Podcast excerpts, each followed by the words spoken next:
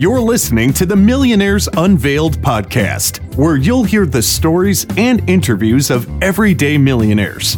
We'll unveil their decisions, their strategies, and their current portfolio allocation. Now to your hosts, Clark Sheffield and Jace Mattinson. Thanks for tuning into the Millionaires Unveiled podcast. We continually are trying new things with the show. So if you'd like new questions or you have any new suggestions for us, feel free to reach out. We're happy to hear it. A couple of you listeners have, and we definitely appreciate it. If you'd like to be on the show as either a millionaire interview or as a guest interview, please feel free to reach out. We're happy to have anybody on. We've had many guest interviews who aren't yet millionaires but are on their way to becoming such. So also, we have some multifamily investing opportunities uh, in both the Southwest and the Northeast regions. We've continually had high IRRs and success, and we're partnering with a couple guys that have a great track record of success. Excuse me. So, if you're interested in investing, please feel reach, please feel free to reach out we continue to work on uh, audio quality and other things with the show. So thanks again for tuning in and listening to the Millionaires Unveiled podcast. So on today's show, we have KT, and KT has a current net worth of about 1.9 million. He's 51 years old and plans to retire in four years at the age of 55. He actually inherited $1 million from his father, and so he tells a story about that, about how his father saved up the money and how he was able to learn from that inheritance and then how he's been able to grow that money. He holds about 900,000 in a taxable brokerage account with 250k specifically invested in a bond fund. He mentioned that he only invests about 70% of his net worth and that he's extremely risk adverse. He has 250,000 in home equity and about 30% in, in of his net worth in syndicated real estate deals and he's invested in about 7 deals with anywhere from 50 to $100,000 in each deal. He provides great advice on learning to say no and also how to take care of and grow an inheritance if you receive one, and also has strong feelings and advice for a 529 plan for kids' college. So, without any further comments, let's get into the interview with KT. Welcome to the Millionaires Unveiled podcast. Today on the show, we've got KT. KT, do you want to just give us a little about your background and what you're doing now? Um, sure. I uh, am in the automotive industry as a sales trainer. I've uh, been doing that for many, many, many years. Um, that's my day job. I do plan to retire in four years at the age of 55, which got me into the fire community to begin with. Fire meaning, you know, financial independence and retire early. And I uh, started a blog, and um, I post about, you know, very. I'm I'm very transparent, and I and I post about you know, very candid subjects, things that other people won't talk about or people that are, or other bloggers don't blog about. I blog about those things. Good stuff. And what is your net worth today? A uh, little over 1.9 million. And how is that broken up? Um, about 260,000 in home equity. Um, I've got close to 900,000 in a taxable brokerage account. Uh, my uh, unlike a lot of people, my 401k IRA and my tax deferred savings is actually rather small. It's about um, $125,000. Um, I started late, which I don't, uh, you know, advise anybody to do, but I started really late. But on the other hand, uh, because I'll be retiring soon, I'm not going to have to tap any of those to to live on. I've I've got the majority of my money in taxable accounts. But uh, so I got a brokerage account. Uh, I've got uh, about 10% invested in a bona fide hedge fund, and I've got over 30% of my net worth invested in syndicated real estate crowdfunding. And then I keep quite a bit of cash. I've got, uh, as of, uh, well, over the weekend, I had about 18% in cash. And after today, I bought into this market sell off. I've got, I'm down to about 6% cash. I cool. bought pretty aggressively. Good stuff. So, do you want to walk us through a little bit? You know, you mentioned that you started late. Was was that just because you weren't sure, or because of the way your income scale had gone, or or just not, you know, interested in investing? All of a sudden, then you got real interested in it and built your net worth to two million. How did that kind of happen? well, I I think a lot of people out there are like me. They they at one time had a lot of tax loss carry forward and I lost quite a bit of money in 2001, 2002, and the early part of 2003. I'm talking the dot com bust. Okay, I made money in 2008, but that's another story. But back, you know, years ago, um, I lost about two hundred and ten thousand dollars in, you know, investing in all these high flying Qualcomms and internet stocks. And uh, there was one everybody probably remembers from way back, Iomega. That was another one. Um, pets.com, you know, all those dot coms that blew up. Um, I was invested in those and I got greedy and everything else. Well, I've had so much tax loss carry forward up until recently, up until maybe 2009, that I just thought, you know, any gains I make from here on out is going to be tax free. So why put all this money in deferred tax savings like IRAs and Roth IRA and 401k and all that when I'm going to be tax free for a long time? Well, now that I'm not tax free anymore, I've made all that money way back up. Um, I wish I had went ahead and done it. I, that was the wrong decision. I wish I had put a, as much away and maxed out my 401k every year that I could.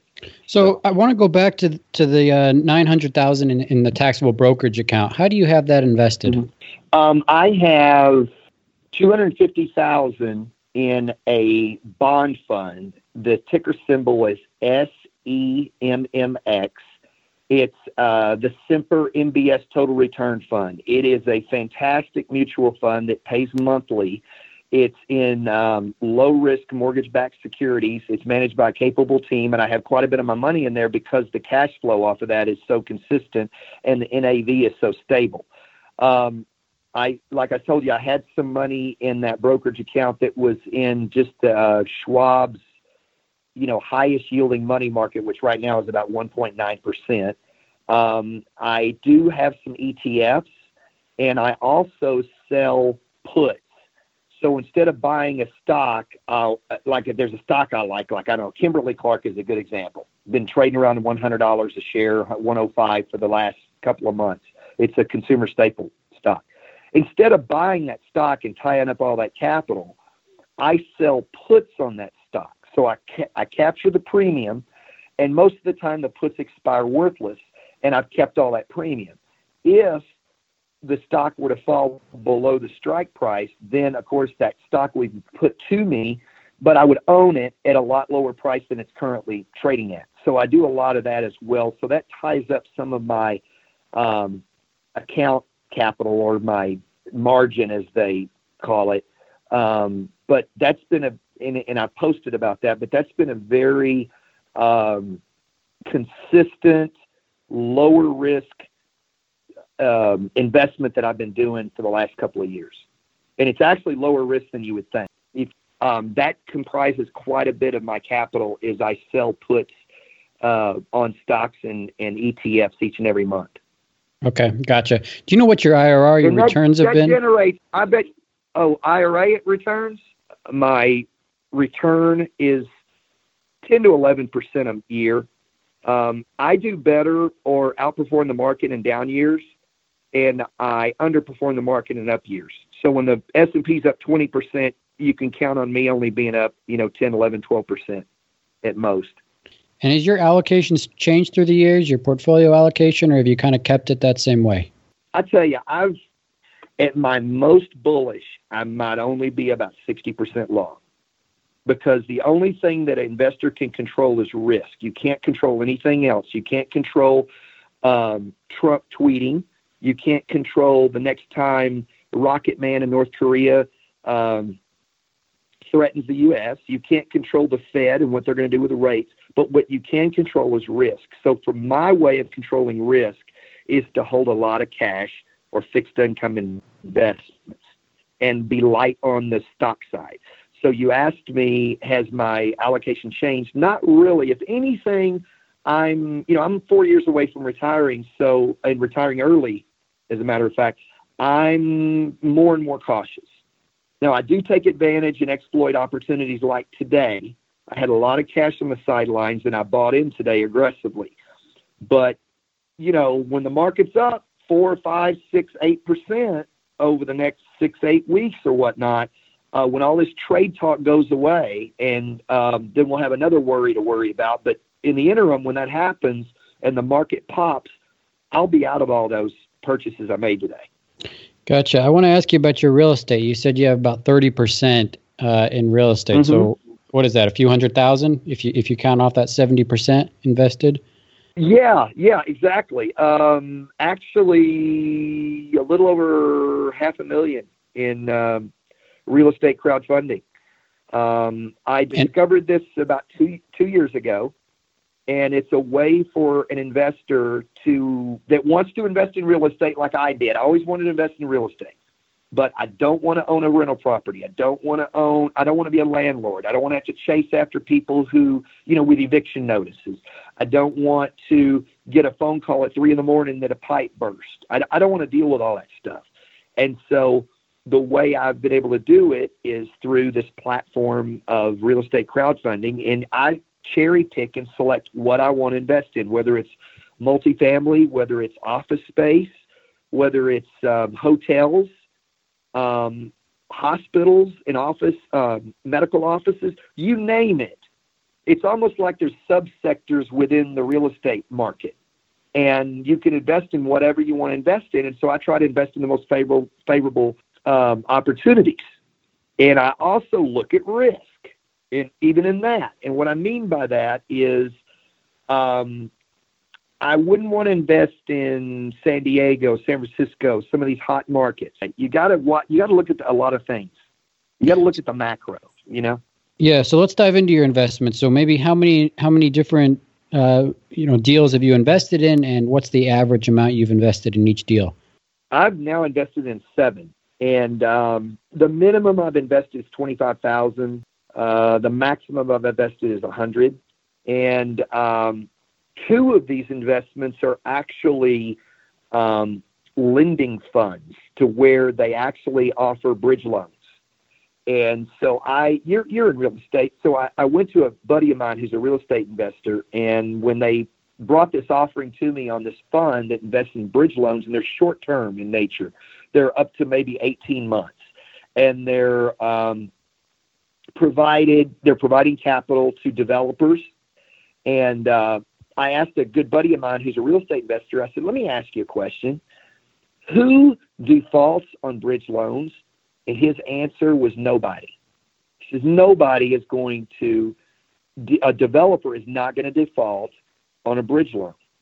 That would be just stupid because they always have to bring money to the table and in a lot of cases, the developer is going to put a hundred grand or more into it, and um, they're not going to default on that.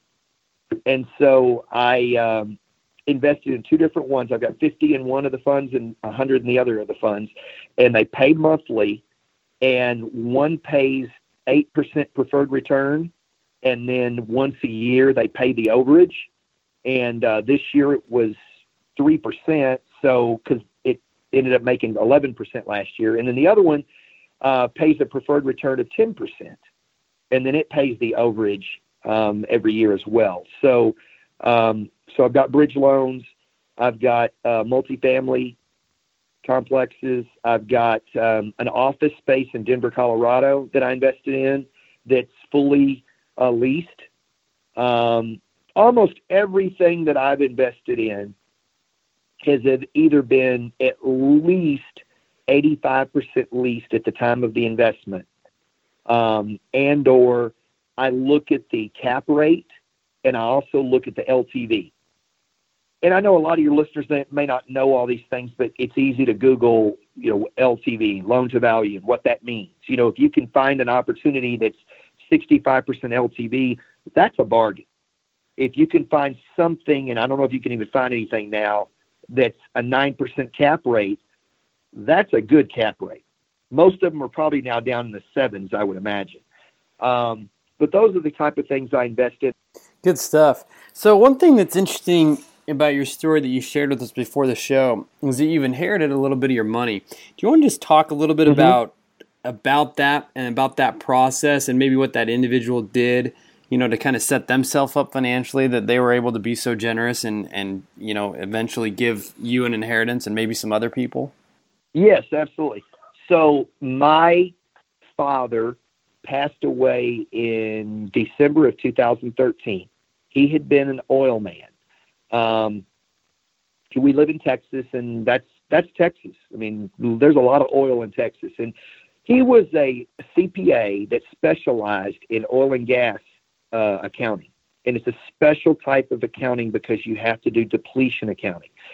Uh, oil wells are a depleting asset, and so you're able to. It, it's a huge tax savings to own a lease or own an oil well, or even for oil companies to uh, drill. There's a whole lot of uh, tax savings by doing that because it's a depleting asset. And so he did that type of accounting, and because he did that type of an account uh, of accounting, he was always privy to new deals going on. So, like if they're going to drill in Oklahoma, he would get with whoever his client was and say, "Hey, include me in on that. How much? you know, sort of like me with the real estate crowdfunding. He put twenty five or fifty thousand into uh, a deal, and sometimes they hit dry holes, and but most of the time, uh, after all the geological studies and such, um, they were very favorable, and and he you know had all these parcels and all these um, leases everywhere. And so that's really how he grew his net worth. Now, keep in mind, he was feast or famine for a couple of decades because, you know, oil has um, you know, 70s and 80s, it, it was literally boom and bust, and he lived through it all. But when he passed away, his um, estate was just north of $7 million. He was never in a state of want, let's put it that way. Um, his oil leases at the time of his death were paying him a monthly income of over $40,000 a month. Wow. In this, you know, in, in your 80s, you know.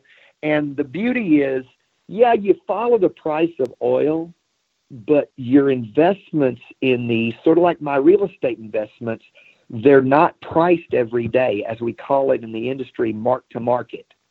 So, you know, if you own a stock portfolio, guess what? Every every second your your portfolio is being valued. At the end of the day, if you own mutual funds, your portfolio is being valued. If you own real estate, your properties are not being valued every day um, maybe only once a year. Same with oil and oil wells and, and oil leases and that kind of thing. Yeah, it, it follows oil, but he did some neat things. He when when oil got kind of type toppy, um, he sold off some of his leases and started investing in oil storage and transportation. And because they got to store that oil somewhere when there's especially when there's a glut. And so he had the foresight to do those types of things. So he passed away. Um, I got with his financial guy at Merrill Lynch and my mother, and we had, we had three had a meeting, and I said, look, we need to sell off some of these uh, leases. We got to sell off some of these investments. And of course, my mom was sentimental and she got teary eyed. No, I don't want to do that. I don't want to sell. And the, I had the Merrill Lynch guy there because he knew we needed to diversify her. And so, and at the time she was 75. And he said, Look, you're going to be crying in your soup if oil drops to $30 a barrel.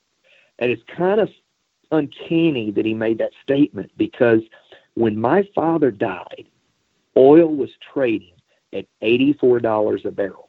It went up to about 101 a barrel in early 2014. So I gave him the order to get on the phone and start calling and trying to find people on the other side of this transaction that would purchase the oil leases. Well, guess what? From 84 to 101, those leases, which are usually illiquid, were very liquid. Everybody wanted to invest in oil. Everybody wanted to get their hands on it. So we sold his investments at very favorable prices. And keep in mind, when your spouse inherits your money or when your family inherits something, the cost basis is newly established at the time of their death. So it's not like, even though out of that seven million, probably six of it would have been 100% capital gains if he had sold before his death. But after his death, that seven million was pretty much tax free. Yeah, you got to step up in basis. Step up, yeah, the step up in basis. So we sold ninety percent of all those holdings, re-diversified her, put her in preferred stocks, put her in some bonds, and we bought individual bonds where you don't have to worry about prices fluctuating with interest rate risk because you hold them to maturity. And we did those type of things with my mom. And now she has a beautiful portfolio. It's in really solid companies and solid uh, investments. So anyway, not to to digress too too much. My father left me one million, left her the rest, and so she's taken care of. She doesn't have a worry in the world. She's got peace of mind. Um, I have a lot of peace of mind, and I'm going to tell you. So money, tr- it's true. Money doesn't buy happiness, but I'll tell you what it buys you. It buys you a great deal of peace of mind. A great deal. That's cool. It's a really cool story. So one other question, you know, in dealing with inheritance, what what have you done from that experience to kind of set yourself up and and, and your family up going forward in the future? Okay, well, I um, I wanted to generate cash flow, but I didn't want to put all that money at risk. Now, smart thing would have been to put all of it 100% invested in stocks and, and ETFs in December 2013 because what are the what's the market done over the last five years, right? But or uh, four years. Um, but I'm not that into taking that much risk. So I didn't do my my best friend in the whole world is he inherited a lot of money himself. He's 46 years old. He's retired. He's worth in the neighborhood of 10, 12 million dollars. Okay. He advised me, and he's my closest friend and my closest advisor, and uh, my most trusted advisor. And he feels the same way about me. And the thing is, we neither one of us. I'm his only friend, and it's because he feels that everybody else has an ulterior motive, but he knows I don't. And so, um, we. Uh, oh, he advised me, don't change your lifestyle for one year after you've inherited this money don't make any major purchases. Don't go buy that Audi that you want, and don't go buy a new house, and don't don't go live high on the hog and live large. Put your money in something safe. Maybe do a laddered CD for a year, and just don't do anything drastic. And so I followed his advice. Now I didn't do it for a full year because what I wanted to do was refinance my mortgage and put some cash in on the refinance, and I did. And I'm going to tell y'all something. So I've got a house that's valued at four hundred and twenty thousand dollars. My house note on that house is three hundred ninety-five dollars a month on a four hundred thousand dollar home, and it's because of the way I refinanced it. I did a seven-year arm, and I also and I put some a lot of cash into it. And so now I owe about $168,000 in that property. And on any given morning, I could wake up and say, you know what, I'm just going to stroke that mortgage company a check and pay it off. I can do that at any moment. That's the good thing about having peace of mind. So that's pretty much it. I mean, that's I I invested a little bit in in uh, well, like I said, up to now about thirty percent in real estate. Um, I haven't made any real purchases. I'm I'm very um, frugal, very very frugal.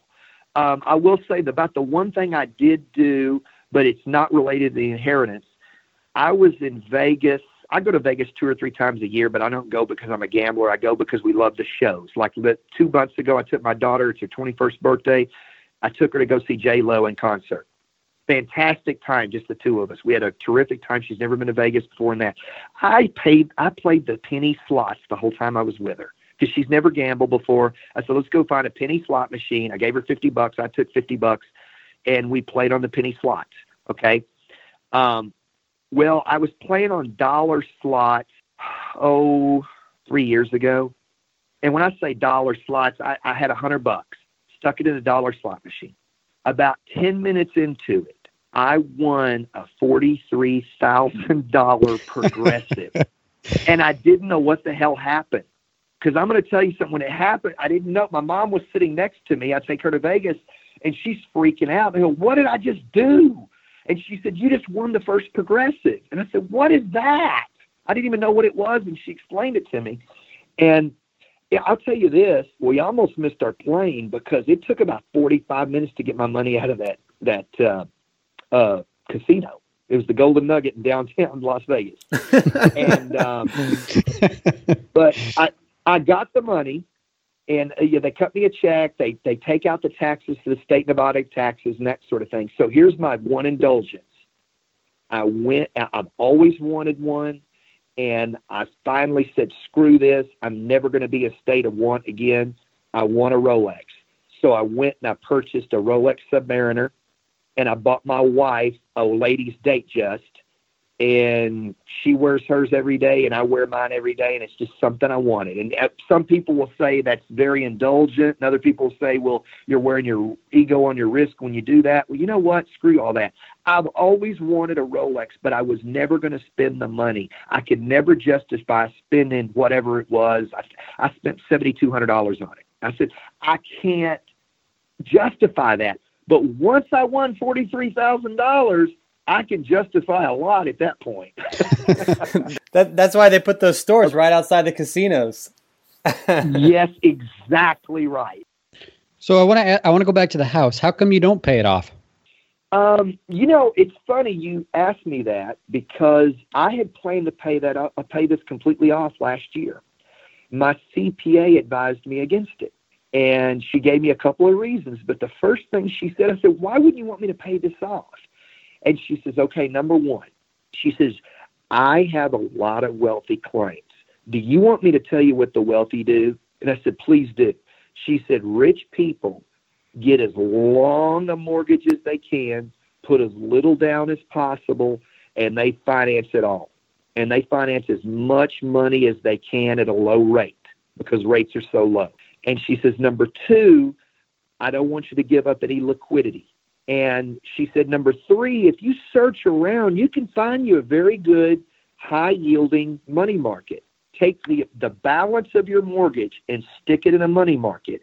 And then the rate you're getting paid minus or subtracted from the rate you're paying the mortgage company, it's going to be a very little effective interest rate. So she's right. So what I did was I was able to find a money market at the time that was yielding 1.3%. That's now yielding 2%. So think about this. I refinance the mortgage at 2.8%. I'm getting paid 1.3% on, on that same amount of money that I have in the mortgage. So now my effective rate I'm paying is only 1.5%. Then when you subtract out the mortgage interest deduction, now we're talking, I'm only paying about 1.2%. So who wouldn't mortgage a house for 1.2%? Anybody would, whether they have the cash to buy the house or not. That's me. And that's what I did. And I think that was some of the best advice she ever gave me. It, it's some of the very best, most sound advice. I want to go into uh, mis- mistakes and advice. What big mistakes have you made investing and through your financial journey, and, and what advice do you give somebody who's either starting off or or on their way? Okay, I want to make this a twofold answer. I wanted to make sure I made this point. I wrote this down before our, our interview, our talk tonight, and I want to make sure everybody knows this. The single best investment I've ever made was investing in 529 college funds when my kids were infants. I mean it. When they were out of the birth canal, I was investing $2,000 in each one of their 529 plans. And I set that up and I did that. And so I, when you do that, you don't have to invest and, and put money in each and every single year until they're in, out of high school. You do it for just a few years. And then it grows and you don't have to worry about it anymore. Well, now I've got two girls in college, and their college is fully paid for, and I'm talking um, their dormitories as well as their books as well as their tuition because the 529 covers all that. It even covers student housing. So I have not had to come out of pocket for any of their college expenses yet. Now, what I do is, and y'all need to know this, is I put the, the, the whole entire tuition bill, which is about nine thousand every sem- every semester. There's two semesters in a year, so it costs me about eighteen, nineteen thousand dollars a year to put them through school each. I put that money on my credit card where I get frequent flyer miles. So I know that twice a year with two daughters, I'm going to get 18,000 frequent flyer miles. Well, then I submit a request for a reimbursement from Merrill Lynch, which was where the 529s are. They cut me a check and I immediately pay off that credit card. It's that simple, but it's a way to kind of travel hack, as as I call it. You know, um, and so I've been doing that. But anyway, that's the best investment anybody can ever make. Is when your children are born, invest in a 529 college fund. As far as advice, let me just say this. Um, I know you'll reference my blog spot later. It's firechecklist.net. But if they go to my blog spot, they'll find a lot of interesting blogs, uh, articles that I've written over the last several months. And one of them, and the most popular one I've ever wrote, r- written, is called The Art to Saying No. If any of your listeners come into a windfall, or even if they don't come into a sudden windfall like I do, but they have saved dearly their money, and now they have a nice nest egg, okay? First of all, keep it a secret don't let people know about it. Don't let your family, don't let your friends, don't let your neighbors, don't let anybody know you've got money because it is it, when you when people know you have money and it's public, you have a target on your back. And what I mean by a target on your back is everybody that wants to start a business is going to come to you to invest in this business. That's going to be like you're a human shark tank. Okay. Um, your family members will want a loan. And that means if your dear sister that you love so much is married to a gambler or a, a alcoholic or whatever, a deadbeat, and they're going to lose their home unless you get loan her ten thousand dollars. Well, you know what? We make our own bed. You need to say no to sister, and don't loan her the money unless she ha- provides collateral. If she's if her husband's got a Rolex or she's got a couple of diamond rings or, or a boat in the driveway or something like that that's free and clear, that's one thing. But I never ever loan money to anyone other than the one time I did, and I I have collateral, and it's still sitting in my safe right now. His collateral till he pays me in September of this year. Um, but my advice is don't loan money, don't invest in these little businesses, in, uh, business ventures that people come up out of the woodwork with. And so I've, you know, I, I don't feel I'm a selfish person. I pay tithes to my church, and that's important to me. Um, and when they have a special offering for something like, uh, you know, single mothers at Christmas time, you know, buying gift cards for the single mothers so they can buy things for their kids and all that. I'm all into that, and I'm generous with that. But I'm not going to give a loan to somebody. I'm not going to to invest in someone's you know stupid venture. I did it. I did it. I had a friend of mine that introduced me to a chef that had a great idea. He was going to open a burger joint. I gave him $53,000 to be a 40% owner. And do you know something? I've yet to see a check. I've yet to see a dividend check yet. I have written that money off. It's, I'll never see that money again, ever. And you know, the thing is, if your friends or a family member gives you an attitude after you say no, they were never your friend to begin with, ever. That's the way I feel about it.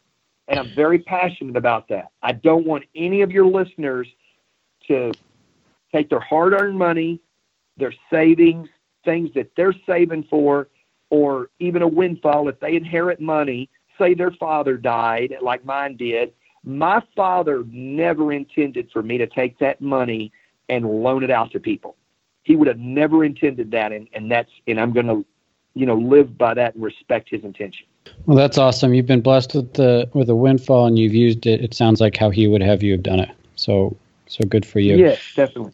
I just want to finish here with some some millionaire rapid fire questions for you. So, the most expensive pair of jeans you've ever bought? All of my jeans come from Harley Davidson stores. Uh, um, and if you buy a three pairs at Harley Davidson, you get one pair free. They're not expensive. They're probably like fifty bucks a piece at most, maybe with tax. A pair, two pairs of Magnanis from uh, uh, Nordstrom's. How much? I bought them both on. I bought them on Black Friday uh, the day after Thanksgiving. Uh, one pair was three hundred and forty dollars. The other pair was three hundred and seventy, and I got them on sale for like ten percent off. Okay, They're most expensive, most expensive car, or I'm going to throw in motorcycle into this. I do have a Harley Davidson. Um, a couple of years ago, I leased my wife an Audi A5. Okay, most expensive meal out that you've paid for personally. Oh boy, um, Del Frisco Grill last Thanksgiving had six people. Nobody wanted to cook. We went to Del Frisco Grill. uh, I think I spent like five hundred and forty bucks or something like that for six people. It wasn't too bad. It could have been a lot worse, but Okay, what's worth spending more money on to you? I guess a Rolex, huh? Yeah, Rolex, and I'll say this: um, two things, especially young people, that you need to invest in. You need to invest in a really good mattress, and you need to invest in good shoes. You got it. Your feet are so important, and nobody takes care of their feet. You got to wear nice shoes, either Eccos, Johnston Murphy, Cole Haan, something that's very, very comfortable. Okay, and you've got to buy a good mattress. That is so vitally important. And I bet you you guys believe in that too. A good mattress will last you 15 years.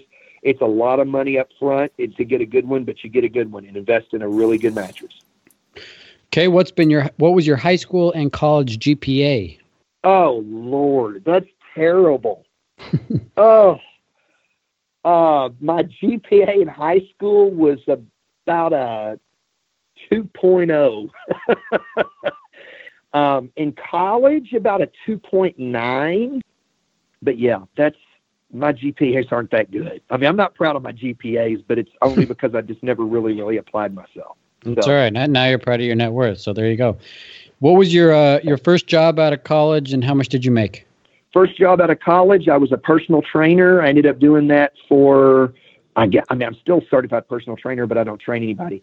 I did that for three years before I got in the car business. Um, and I, pay wise, it was, I, got, I charged thirty dollars an hour at the time, and this was in 1990. Now they probably charge seventy bucks an hour. I don't even know what they charge now. It's ridiculous. Good stuff.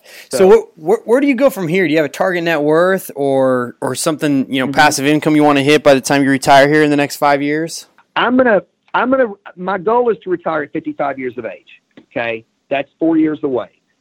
Um, I, I I'd love to be about 2.5 million. Uh, let me say this: I am the sole heir of my mother's estate. Now, I don't wish that to ever happen. I mean, I, I hope she lives to be over a hundred, but I'm just saying I, I do have that somewhere in my future, sometime, and hopefully I'm an old man by that time.